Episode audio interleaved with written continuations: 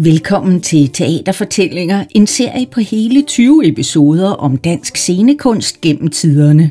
Mit navn er Liv Thomsen, og sammen med en række passionerede teaterfolk og teaterformidlere inviterer jeg dig med på en rejse på 300 år.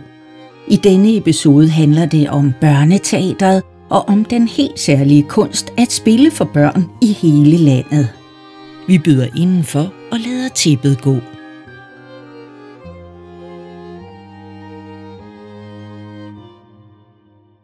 Jeg hedder Henrik Køler. Jeg er oprindelig uddannet skuespiller, men øh, de sidste mange år har jeg arbejdet organisatorisk. Jeg har været direktør for Teatercentrum, som er øh, National Kompetencecenter for formidling af scenekunst for børn og unge. Meget lang titel. Men altså, vi har sikret, at børn og unge de har mødt teater i hele landet. Men det er jeg ikke mere. Nu at jeg startet som direktør ude på Riddersalen, så nu er jeg tilbage i produktionen igen. Det er dejligt. Og du har nemlig været på Ridersalen før, ikke? Jo, det har jeg faktisk, og det var nok Ridersalen, der fangede mig ind på børneteatersområdet i virkeligheden. Jeg havde spillet nogle enkelte forestillinger, øh, øh, blandt andet på Anemoneteateret, på Skifteholdet og på Zeppelin, men det var Ridersalen, der ligesom hævde mig ind i børneteatermiljøet, øh, hvor jeg endte som administrativ leder i begyndelsen af nullerne, indtil jeg kom på Teatercentrum. Vi kommer tilbage, tilbage til Riddersalen ja. og Jytte Appelstrøm ja. øh, senere, men, men øh, først synes jeg lige, vi skal tage nogle hundrede år tilbage, fordi noget af det, der overraskede mig ved at øh, læse mig ind på børneteateret, det er jo faktisk, at der er en meget lang tradition for at spille teater for børn. Ja, det er der jo sådan set. Altså man kan sige, den, den, den nyere tradition kommer vi til at dvæle ved, fordi det er jo den, der har tegnet dansk børneteater som den succes, som det i virkeligheden er. Men øh, i virkeligheden, hele projektet omkring teater og, og børn, det ligger jo langt tilbage. Vi kommer til at tale lidt om skolescenen, det vender jeg lige tilbage til. Men altså før det, så var der jo faktisk noget, der hed øh, øh, reformismens skoledrama som jo er, altså teater er jo som udgangspunkt en form, som er dannelse eller som skaber dannelse på forskellige måder. Øh, og, og det har det jo gjort helt, fra, til, helt tilbage fra den græske tragedie i virkeligheden. Men, men øh, op igennem reformen, og særligt den lutherske tid, der var der noget, der hed skoledrama, som jo simpelthen var udviklet for at danne børn, unge og folk i det hele taget, fordi det var ikke sådan specifikt kun øh, børn og unge, der blev præsenteret for det her. Men, men det var altså simpelthen et spørgsmål om at tage teaterformen eller dramaformen, og så øh, øh, øh fortælle, hvad moral er, og hvad, hvordan, man, hvordan man opfører sig som mennesker. Det er så meget tit naturligvis udgangspunkt i de religiøse fortællinger og hele reformismen og hele der, hvor, hvor, hvor, hvor dannelsen jo i virkeligheden bliver interessant, og hvor uddannelse også begynder at blive et begreb, man taler om som noget, som folk skal have del i. Der blev altså det her, den her teaterform, det blev faktisk en, en, en vigtig måde at skabe den her dannelse, som er grundlaget for, øh, hvordan vi som mennesker opfører os i, en moralistisk verden på den ene eller den anden måde. Så der kan man sige, der startede øh, børneteateret i virkeligheden. Den og det har jo, øh, kan jeg næsten ikke lade være med at tænke på, det har sikkert været på Herlufsholm, øh, Begitte Gøjes og, og Trolles øh, skole for unge adelsmænd. Alle, og det har ikke, jo, har... sådan har det jo været dengang ja, helt ja, ja. sikkert. Det har ja. været de privilegerede, der har haft den her mulighed. Det har jo ikke været sådan den, den folkelige... Øh, eller af folket som sådan, der er blevet præsenteret for det her. Det er ikke i landsbyskolerne, vi har mødt de her ting her. Det er selvfølgelig de bedre kredse, de finere kredse, øh, at man har mødt det i sin tid. Ikke? Nu sagde du noget om dannelse.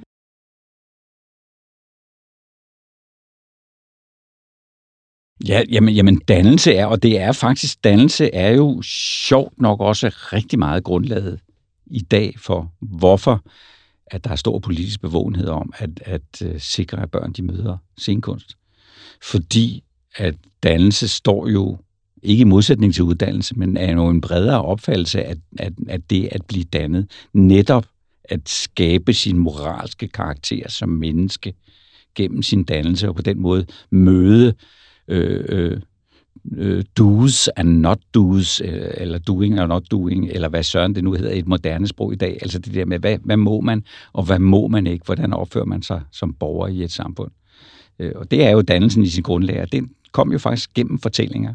Og det er jo den stærkeste måde i virkeligheden at formidle stof. Det ved vi også i dag og vi, vi læner os op af den viden i dag, det der med, hvad, hvordan skaber man dannelse på en måde, som ikke bliver øh, doktriner eller uddannelse, men bliver noget, som man mærker og føler og skaber sig ind i, mere end noget, man lærer som, øh, som en udenlandslærer.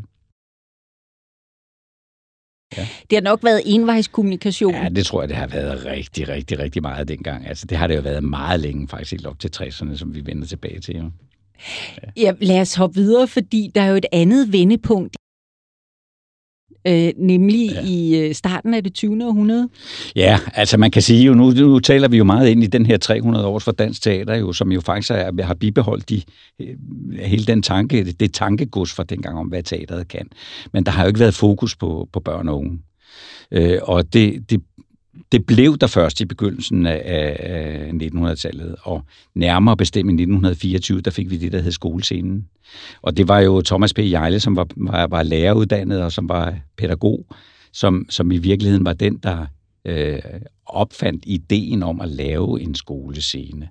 Og det var jeg ud fra en tanke. Han var en meget interessant person i virkeligheden, fordi han var selv meget optaget af, af, af teatret som fortælleform, selvom han var skolelærer, og, ha, og havde hele sin højskoletradition med sig også sådan set øh, øh, i den måde at angribe øh, undervisning på. Alt det, han havde hentet ved, at, ved at selv have været på højskole og også levet i højskolelivet, gjorde jo, at han havde stiftet bekendtskab med, med, med dramatikken, og med, med den, det, som vi i dag nok vil kalde æstetisk læring.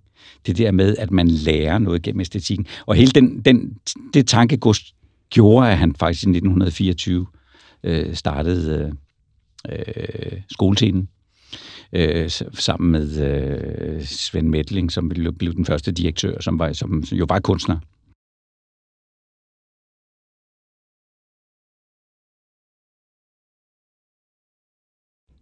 Øh, og, og, og der startede skolescenen med, med udgangspunkt i, at børn skulle have, han, øh, Thomas B. Jejle havde prøvet formatet af på gymnasieelever et stykke tid og givet dem mulighed for at møde kunsten.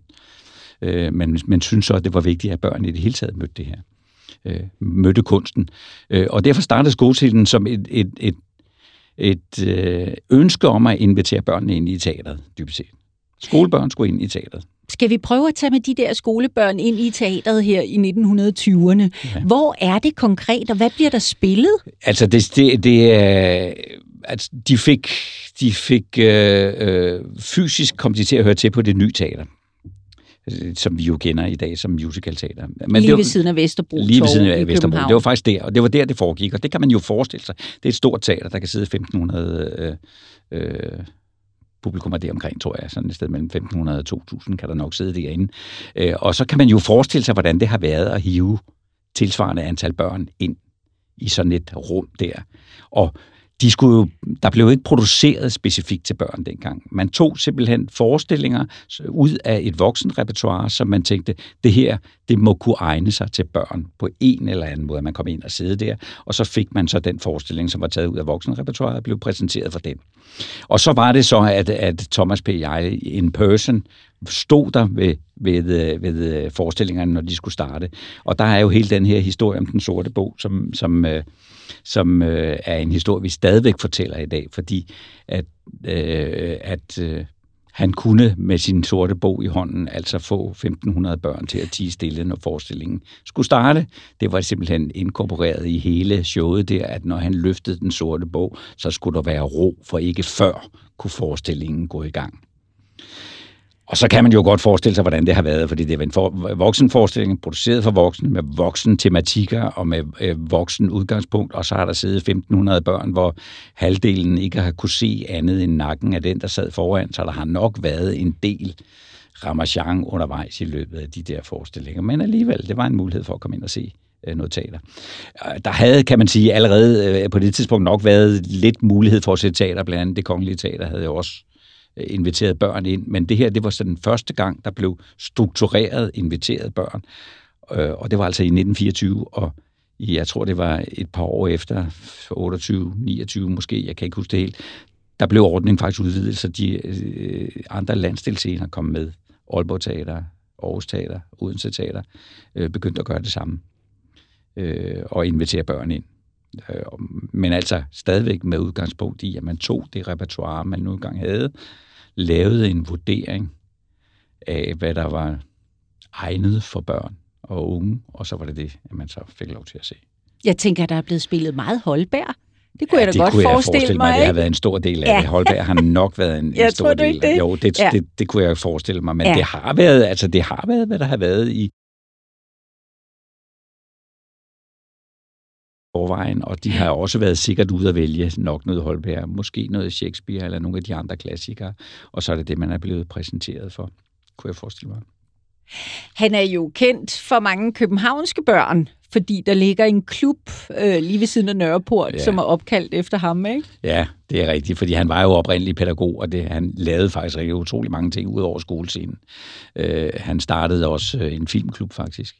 Øh, nogle år senere, måske i 30'erne eller 40'erne, det kan jeg ikke huske helt præcis, men samme koncept, hvor man kom ind og så, øh, så film. Jeg kan faktisk huske det fra min egen barndom, i, øh, da jeg var i filmklub, hvor den voksne, der, havde, øh, der stod i filmklubben og tog imod os, dengang havde adopteret ideen med den sorte bog. så det var, da vi skulle til stille, når filmen startede.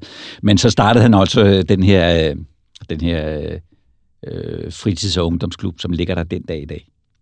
Og stadigvæk er aktiv, faktisk.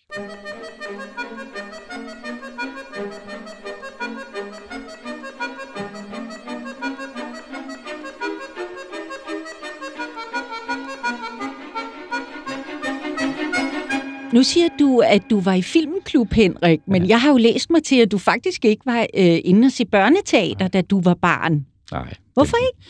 Altså, jeg kommer fra Roskilde, og øh, øh, skolescenen, skal vi lige sige, hvis vi lige skal sige, den sluttede jo der i slutningen af 60'erne, der hvor jeg begyndte at gå i skole. Jeg begyndte midten af 60'erne at gå i skole.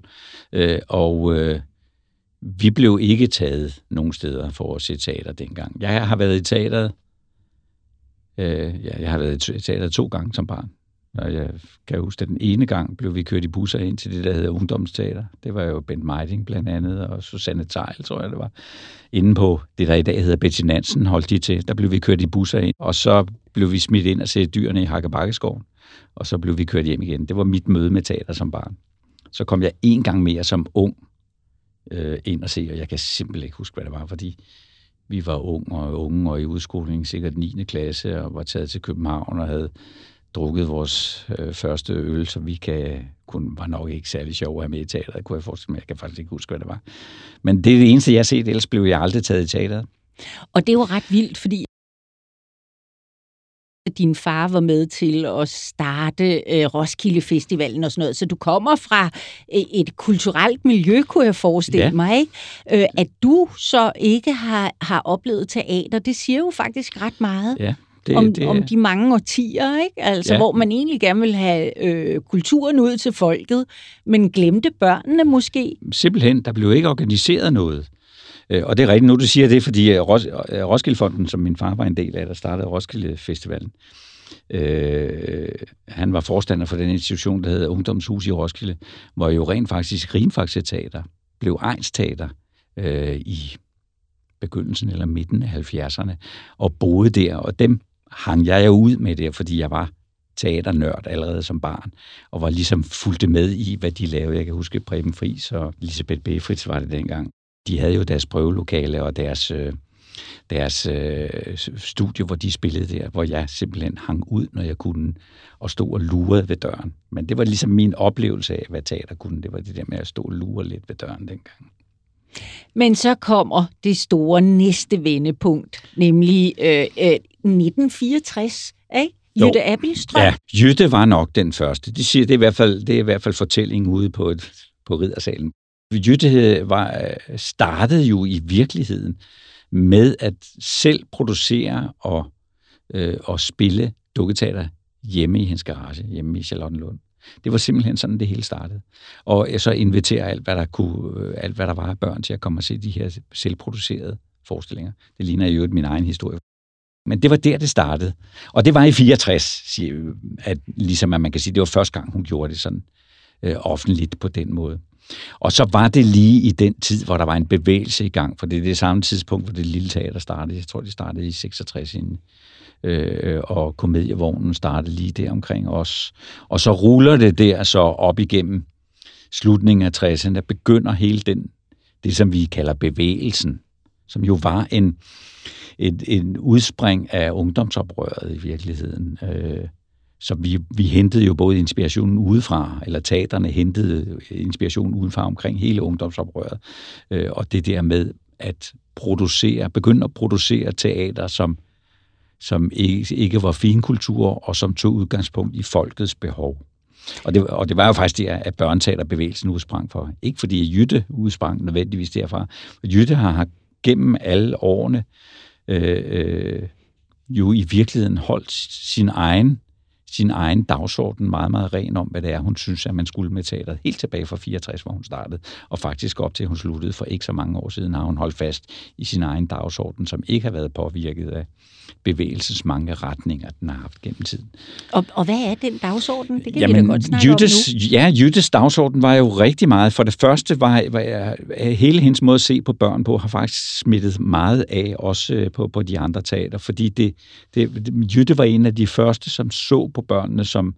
Altså jeg plejer, når jeg har holdt oplæg om det her rundt omkring i verden, øh, og fortalt om dansk børn, så altså, skældner jeg altid mellem de der to begreber, som vi kalder becoming og beings det der med, at enten er, hvis man er becoming, sådan ser man på det stadigvæk i det meste af verden, så er børn noget, som venter på at blive dygtige voksne, og det er den proces, man simpelthen understøtter hele tiden, at de skal blive dygtige voksne.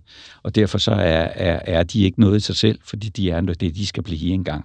Hvorimod hele bevægelsen, som vi har i Danmark og i Skandinavien, og som er den sådan kendetegnende måde at se på børn på i dag, det er, at børn de er beings på samme måde som du og jeg.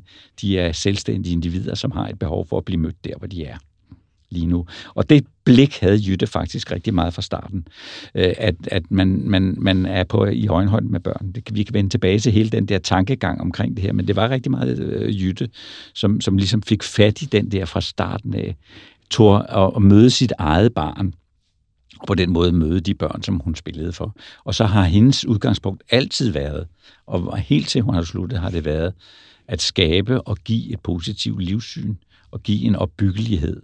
Det er alle andre teater ikke nødvendigvis enige med, den del af fortællingen. Og det har meget været Jyttes stærke kendetegn, det der med, at en historie skal være opbyggelig, og den skal ende godt. Og det har hun gjort altid, så det har været hendes måde at angribe det på. Gennem øh, eventyr, folkeeventyr eller egne opfundne historier, hun arbejdet på den måde. Og så kom alt det med bæredygtighed og økologi ind jo nogle år senere, men det har jo også været en del af det, kan man sige.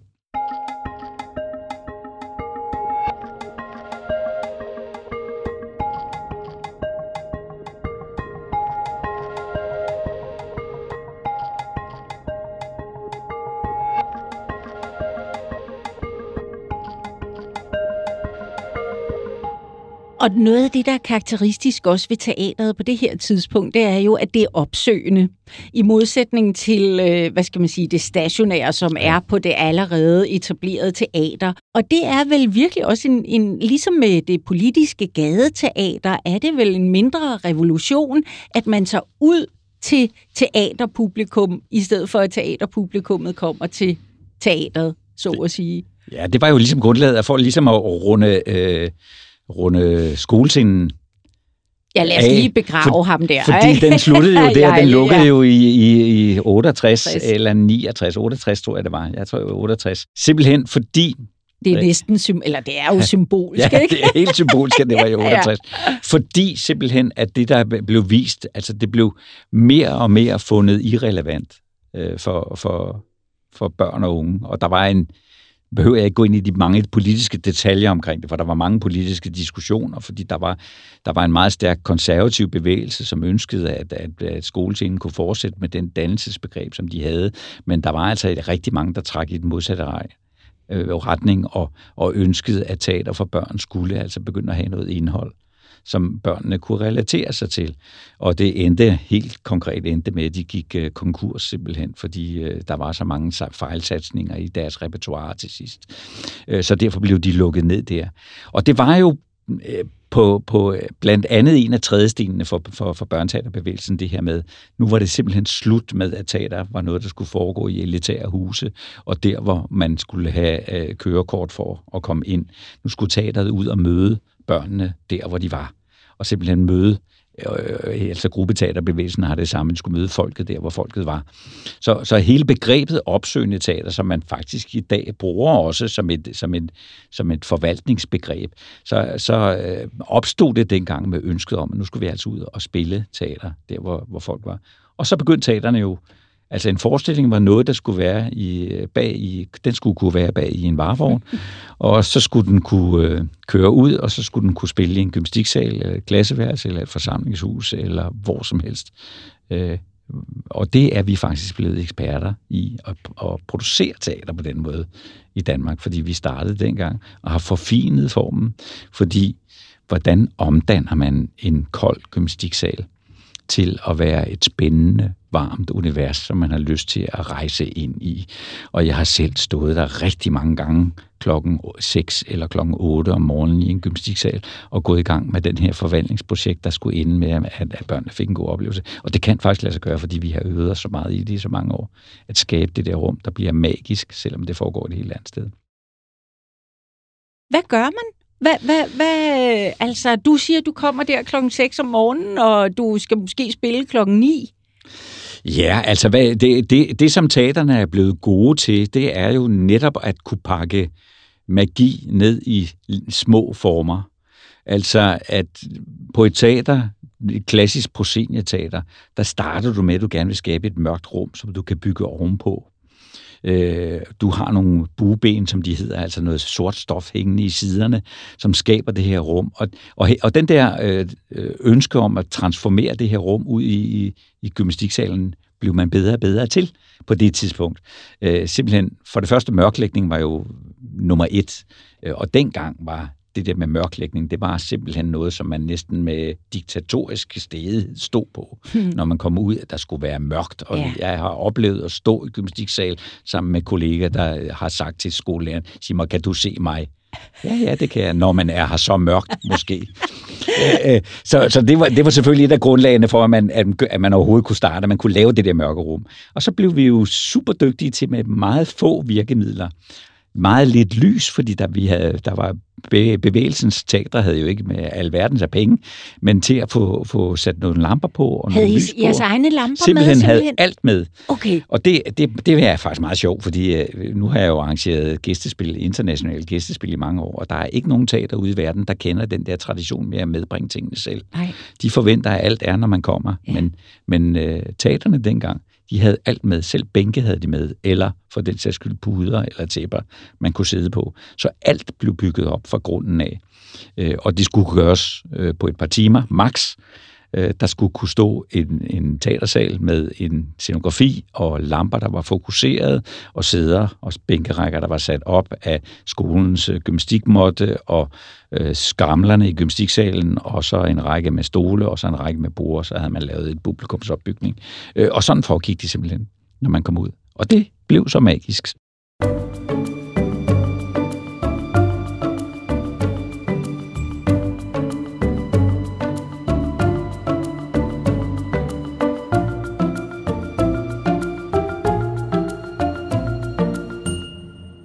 Så rummet byggede I selv op fra starten, fra bunden. Øh, men, men stykkerne blev også bygget op lige pludselig fra ja, bunden af, ikke? det gjorde de jo. Det, det var jo så det, der også var en del af den første øh, bølge der øh, af, af, af, fra bevægelsen, børneteaterbevægelsen. Det var det her med, jamen det skulle handle om det. Det skulle handle om børnenes liv. Det skulle handle om noget, de kunne relatere sig til. Og der kommer det der begreb med med teater i øjenhøjde, som vi stadigvæk bruger som udtryk, når vi skal tale om det her. Det er det her med, at, at forestillingen skulle produceres på kam, samme kunstneriske vilkår som for voksenteater, det vil sige, det var professionelle kunstnere, det var det jo så ikke i starten, det var rigtig meget pædagoger og skolelærer og sådan noget, der startede med det her, men det skulle være en kunstnerisk proces, og det skulle være et æstetisk udgangspunkt i den måde, man skulle producere på, men det skulle være i øjenhøjde, det vil sige, at de skulle relatere til sin målgruppe. Og det var jo det nye, kan man sige, fordi almindelig teater blev lavet for, øh, der blev lavet en forestilling, som var på tekstens præmisser, eller på drama, øh, dramatikernes præmisser, øh, eller spillernes, eller instruktørens. Men nu startede man altså med at sige, at vi har en spiller mere med, og det er børnene. Så det var også på børnenes præmisser. Så det var noget med at lære sig at forstå, og det havde de jo meget grundlag for mange af dem, fordi de var netop pædagoger og skolelærer at sige, jamen hvad er ens, øh, hvad er, når man er fem år, eller syv år, eller ni år, hvad, hvad, hvad er ens øh, måde at se verden på? Og det var det, der tager udgangspunkt i det, man, den måde, man så kreerede historien på. Så kom vi jo ind i en lang bølge der fra starten af, af det socialrealistiske teater, kan man sige, hvor udgangspunktet var rigtig meget at fortælle børnenes historier. Og det kan man sige, øh, den socialrealistiske form blev jo også rigtig, rigtig politisk i de år. Man kan nok sige, at i de år, der røg noget af poesien. magien og poesien jo nok lidt ud af det, ikke? det, det gjorde det lidt, fordi det, dogmerne blev nok det vigtigste i virkeligheden.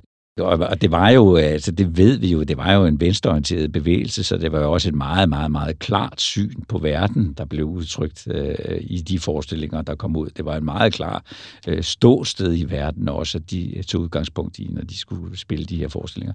Så der har været masser af forestillinger, forestillinger om stakkels øh, Ole på femte sal, med far, som bor med sin farskilte mor, og en far, der drikker, og så videre, og så videre. Det har meget været den, den form for tematikker, som er spillet meget langt op i 70'erne, var det det, der ligesom var drivkraften i.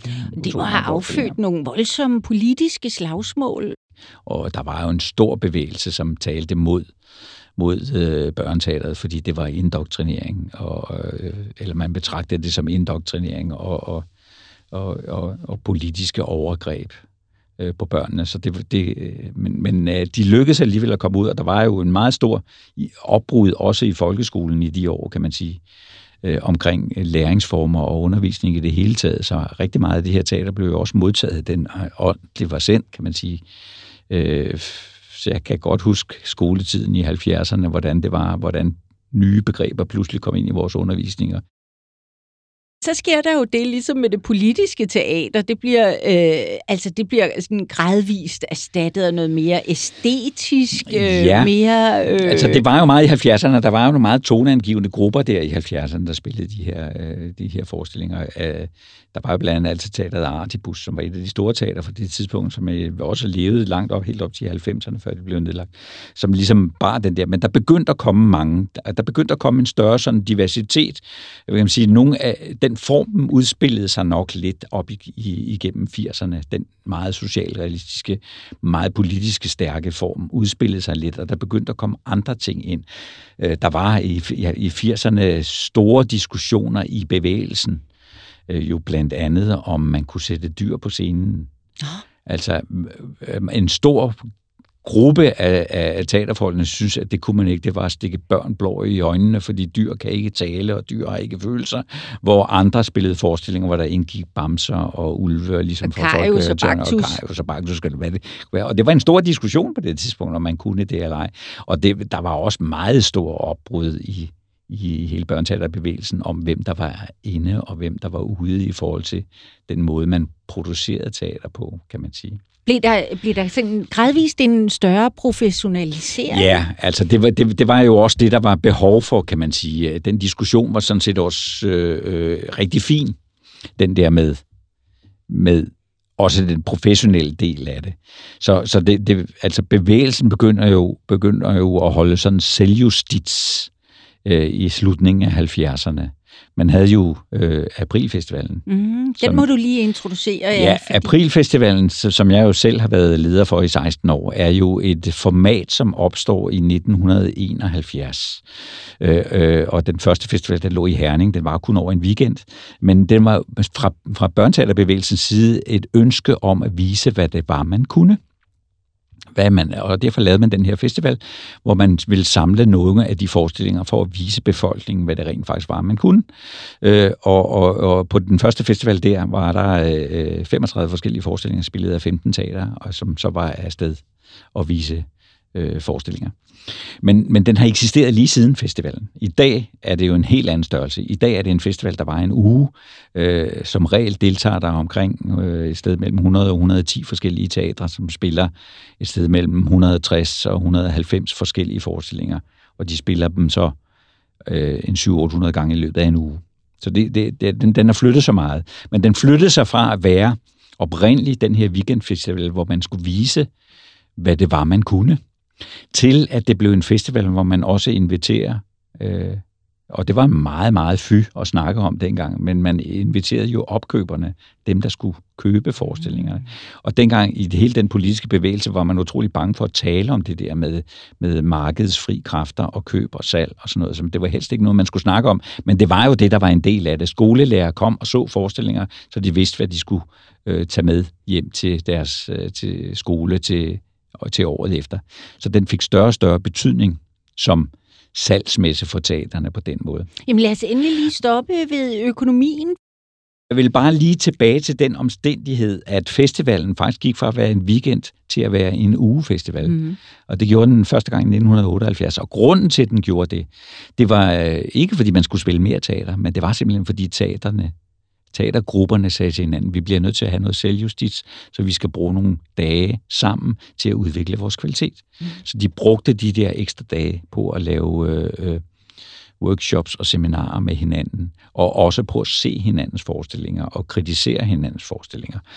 Øh, og det gik rigtig fint i starten, og vi har stadigvæk øh, traditioner for at gøre ting af den slags på, på Aprilfestivalen, og hvilket er en meget, meget vigtig ting Øh, men det udviklede sig også lidt undervejs til at blive lidt sådan øh, teaterpolitiagtigt, at nogen vidste bedre end andre og kritiserede hinandens forestillinger, måske med udgangspunkt i nogle forkerte øh, principper. Men rent faktisk kom der jo noget godt ud af det, når vi taler øh, øh, kvalitet og vurdering af forestillinger, fordi øh, bevægelsen udviklede dengang det, de kaldte de syv øh, kvalitetsvurderingsprincipper, som faktisk danner grundlag for det, vi i dag kender som ønskekvistmodellen, altså den der skulden, kunden og vilden model, som rigtig mange i dag også bruger som, som udgangspunkt for, når de skal vurdere øh, teater og kunst ud fra sådan en kvalitetsmæssig betragtning.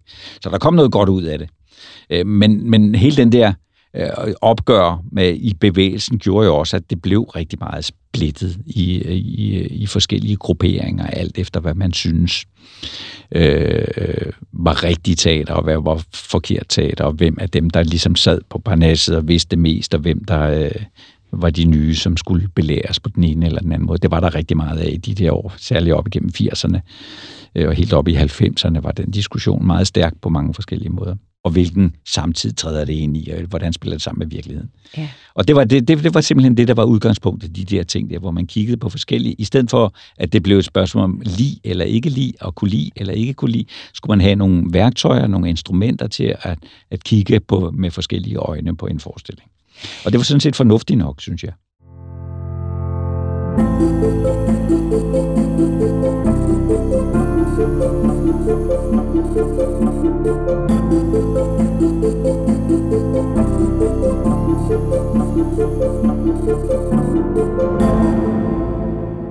Kan vi dykke lidt ned i de der værktøjer, fordi øh, der må alt andet lige være forskel på at være øh, skuespiller for børn øh, og forskellige slags børn øh, og skuespiller for voksne.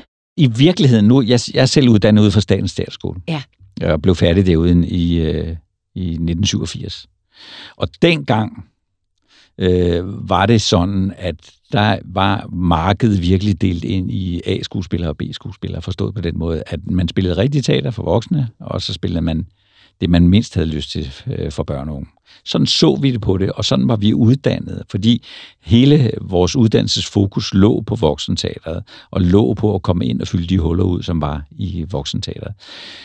Vi var på Børneteaterfestival øh, på vores første år. Det gør man jo stadigvæk i dag. Der møder man børneteateret på Børnteaterfestivalen. Øh, men det var ligesom det eneste, vi beskæftigede os med på det her øh, område. Så der var, ligesom, der var ligesom sådan en klassificering blandt skuespillere om, hvad der var, hvad var godt og ikke godt at deltage i. Og så kan jeg sige, at jeg selv kom jo faktisk fra den der verden af uddannede skuespillere, som havde spillet voksenteater og blev fanget ind af børneteateret. Og jeg vil sige, at min oplevelse af det her er, at du har lige præcis alle de værktøjer med, du skal have som skuespiller. Du skal sætte dem lige så meget i spil, som, øh, som øh, hvis du skulle spille for et voksen publikum. Og så skal du have et ekstra gear, som du kan lægge oveni. Du skal have en ekstra øh, opmærksomhed og en ekstra evne til at forstå, hvad øh, den fjerde væg gør ved din forestilling. Du skal simpelthen kunne pille den ned og være til stede i det rum, hvor du er, på en helt anden måde. Øh, det skal du i virkeligheden også, når du spiller voksenteater. Vi har bare glemt det, og vi har bare lavet som om i mange år, at det ikke er vigtigt, men det er lige så vigtigt i voksenteater. At have den der føling ude i publikum, så, så teater i modsætning til film eller andre digitale oplevelser bliver et levende møde, fordi det er det, der gør teater er noget særligt i forhold til, øh, til digitale oplevelser for eksempel. Teateret er konstant et møde. Det er et møde mellem måske en tekst og en instruktør og nogle skuespillere og en scenograf og et publikum. Fordi forestillingen er ikke noget før den møder sit publikum. Men det, det møde med publikum må dog være ganske anderledes, og det hvis er, det er en flok syvårige. Det, der... Det, der er, det, der er ved det, er, at den, den flokken af syvårige, de kan det, som ved det voksne publikum har glemt. De kan nemlig forholde sig til det, de ser, og de kan reagere på det. Og de kan være til stede i nuet. Så hvis du gør et eller andet, der ikke er holdbart, eller ikke er plausibelt, eller hvis du forstør, forsøger at snyde på scenen, så bliver det kommenteret med det samme. Det bliver kommenteret enten højlydt med en kommentar fra publikum, eller simpelthen ved, at publikum står af, og så skal du bruge ressourcer på at hive dem tilbage igen. Så den muskel, du får trænet, når du spiller meget for børn, det er simpelthen musklen, der handler om at være til stede i rummet og forstå, at alt er en interaktion. Så kan man drive det på rigtig mange forskellige måder, alt efter hvad det er for en type forestilling, du har. Nogle forestillinger er bygget op til, at du rent faktisk har en interaktion, at du rent faktisk er i kontakt med dit publikum og inddrager dem måske, eller snakker med dem, eller, eller de er måske en aktiv part i forestillingen på en eller anden måde. Men du kan også godt spille forestillinger, hvor det ikke er en del af overenskomsten, du har med publikum, men så skal du alligevel være opmærksom øh, på, hvor dit publikum er så du hele tiden har dem. Fordi børn er ikke høflige og, øh, og sidder og smiler og lader som om, at de synes, at det er i orden. De, det er kontant afregning med det samme. Hvis, det, hvis, de, hvis, de, hvis de keder sig, eller hvis det ikke er plausibelt, det du gør, så reagerer de på det. Og så må du jo sørge for at, at skabe kontakten igen. Så der er meget improvisation også? Ja, det kan man sige. Man kan godt kalde det improvisation, fordi det er der. Hvis du spiller på de små, kan du godt risikere, at du får nogle ekstra... Øh, og det er også altid en, en skuespillers øh, øh, balance, det der med, at du skal holde den stramme, æstetiske, kunstneriske ramme i forestillingen, samtidig med, at du skal give plads til, at du kan reagere på det, der sker mellem dig og dit publikum. Og nogle gange går det galt, så får du snakket en hel masse, og så bliver forestillingen for lang, og så mister du dit publikum i sidste ende. Men det er sådan noget, du lærer at fornemme efterhånden, at man skal være imødekommende, men kontant i den måde, man, man arbejder med sit publikum på. Du skal give dem plads der, hvor der, hvor der er plads, og så skal du kunne forstå og lukke øh, butikken der, hvor, hvor der ikke er plads til det. Det er sådan noget, man lærer, og jeg tror, at man skal lære det ved at være der. Mm. Rigtig meget. Man kan ikke lære det på en børneteater, skuespillerskole. Nej, det tror jeg ikke, man kan. Man kan tale om det, og man kan tale om principperne, men du skal ud og have det i hænderne. Øh, og der, der må vel også være nogen, hvor, hvor, hvor øh, oplevelsen simpelthen er grænseoverskridende, ikke? eller hvor de, som, som ikke kan det. Øh... Det er der også, og der er gennem tiden har der været mange øh, skuespillere, der har sagt, jeg gør det aldrig igen. Nej. Samtidig ser du også mange skuespillere, der har, har, har fået aha-oplevelsen af at yes. gøre det. Som simpelthen har fået den her oplevelse. For første gang mærkede jeg mig selv som skuespiller. Ikke fordi de nødvendigvis dedikerer sig til at være skulle spille for børn resten af deres liv, men de mærker, at der er, et ekstra, der er en ekstra dimension i det, som som er meget værdifuld.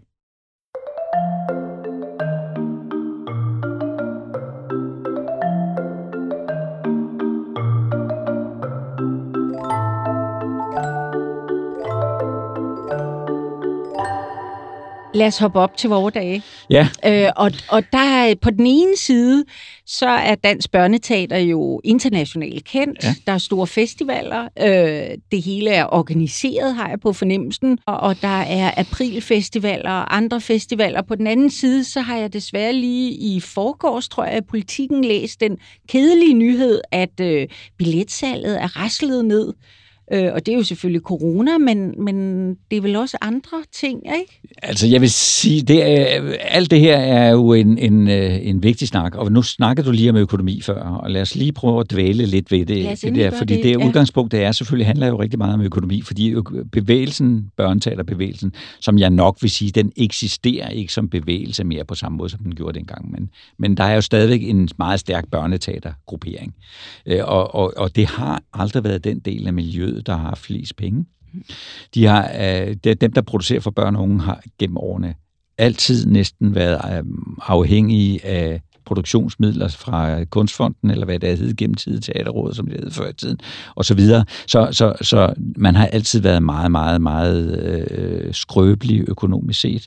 Og vi havde, jeg har selv været formand for Børneteatersammenslutningen i sin tid, og øh, vi havde det dengang det princip, øh, som sådan set holder stadigvæk, synes jeg, at i og med, at 25 procent af, af, af Danmarks befolkning er under 18 år, så burde 25 procent af bevillingerne gå til at producere for dem.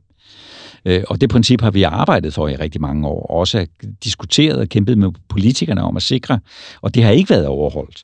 Altså, der har været nogle år, hvor man kunne sige, hvor vi hvert år kunne gå ind og se, når der var uddelinger fra, øh, fra, øh, fra øh, Øh, teaterråd eller projektstøtteudvalg, eller hvad de havde gennem tiden, og sige, jamen, hvor meget havde I uddelt til børn og unge?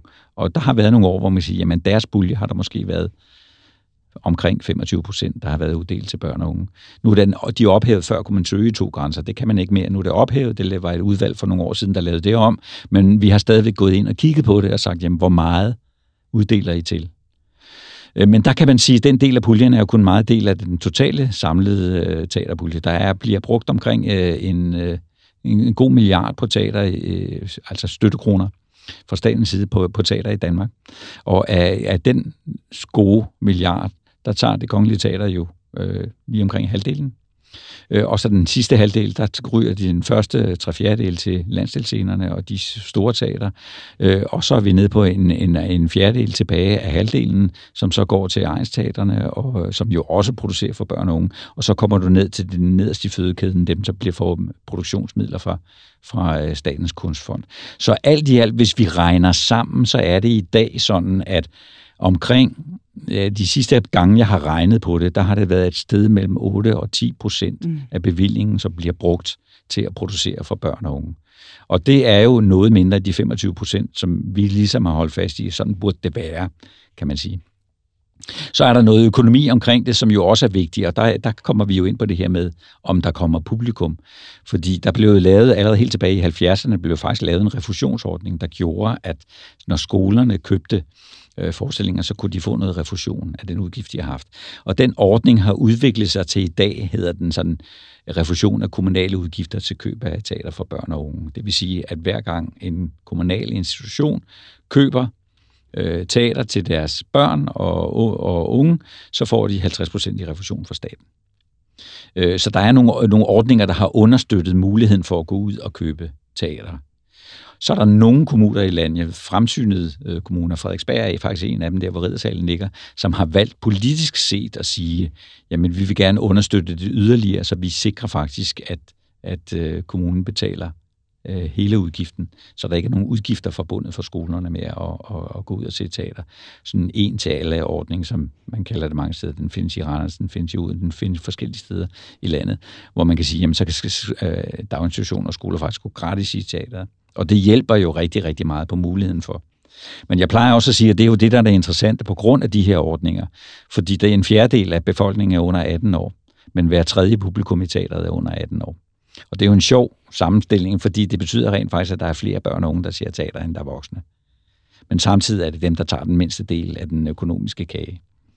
Øh, øh og, og, og, og, og det er jo noget af det, man kan sige, jamen det er jo en skævhed, der ligger indbygget i hele systemet. Øh, og det som, når du taler om en velorganiseret øh, øh, branche, så handler det jo rigtig meget om at være velorganiseret om formidlingsdelen. Mm. Det er at sikre, at der er strukturer og muligheder for, at teaterne kan komme ud og møde deres, øh, mm. øh, deres publikum. Og jeg, nu har jeg siddet på Teatercentrum jo i 16 år som den organisation, som blandt andet tager sig af det her. Noget af det første, som jeg tog fat i, da vi startede, eller da jeg startede, det var at kigge på vores formålsparagraf, og ligesom flytte blikket fra at sige, jamen det her handler ikke om, at teaterne skal ud og, og, og møde deres børn. Det her, det handler om, at børn skal møde teater. Mm. Og, det, og det blik gør jo, at, det, at man pludselig får fokus på barnet, og barnets behov for at møde kunst i sit liv, som noget grundlæggende vigtigt og, og nødvendigt. Og den dagsorden er der rigtig mange politikere og kommuner og fornuftige folk, der rent faktisk godt kan købe ind på. Men hele økonomien omkring det, kan man sige, den kan godt halte, og, og derfor bliver det et meget, meget sårbart system. Når der så kommer sådan noget som corona, øh, eller andre ting, der, der bryder ind i hele den der øh, meget, meget øh, skrøbelige øh, struktur, der er omkring det, så betyder det pludselig, at så, jamen, så kommer børn og unge simpelthen ikke i teateret. Øh, fordi vi ved godt, at altså, teater er ikke en faglighed i skolen, sådan som musikken er. Øh, men vi vil gerne kæmpe sammen med musikken og billedkunsten og kunstarterne for, at kunsten får en betydning for børn og at blive en del af deres hverdag. Det står også i øh, børnekonventionens øh, stykke 31, at børn har ret til at møde kunst øh, i deres liv, og så er samfundet skal stille, simpelthen stille de muligheder til rådighed for børn, for at de kan møde kunst og have kunst som en del af deres liv. Så hele den der proces er jo vigtig, og vi skal arbejde sammen alle kunstarterne for at sikre, at det rent faktisk bliver til noget. Men det bliver meget sårbart, fordi at så øh, har der været PISA-undersøgelser nogle år, og så har der været alt muligt andet snak om, de kan læse og skrive. Og i hele det der spil, der fylder kunsten jo måske 2% af dagsordenen i, øh, i, øh, i uddannelsessystemet, og derfor bliver det meget sårbart og meget nemt at ramme, når der har været nogle, sådan nogle, nogle usikkerheder i systemet. Lad os håbe, at kunsten og teateret kommer til at fylde mere i uddannelsessystemet og i børnenes liv igen. Øhm, jeg synes, du i hvert fald har gjort alt for at øh, legitimere øh, børneteaterets rolle i Danmark. Tusind tak skal du have. Selv tak.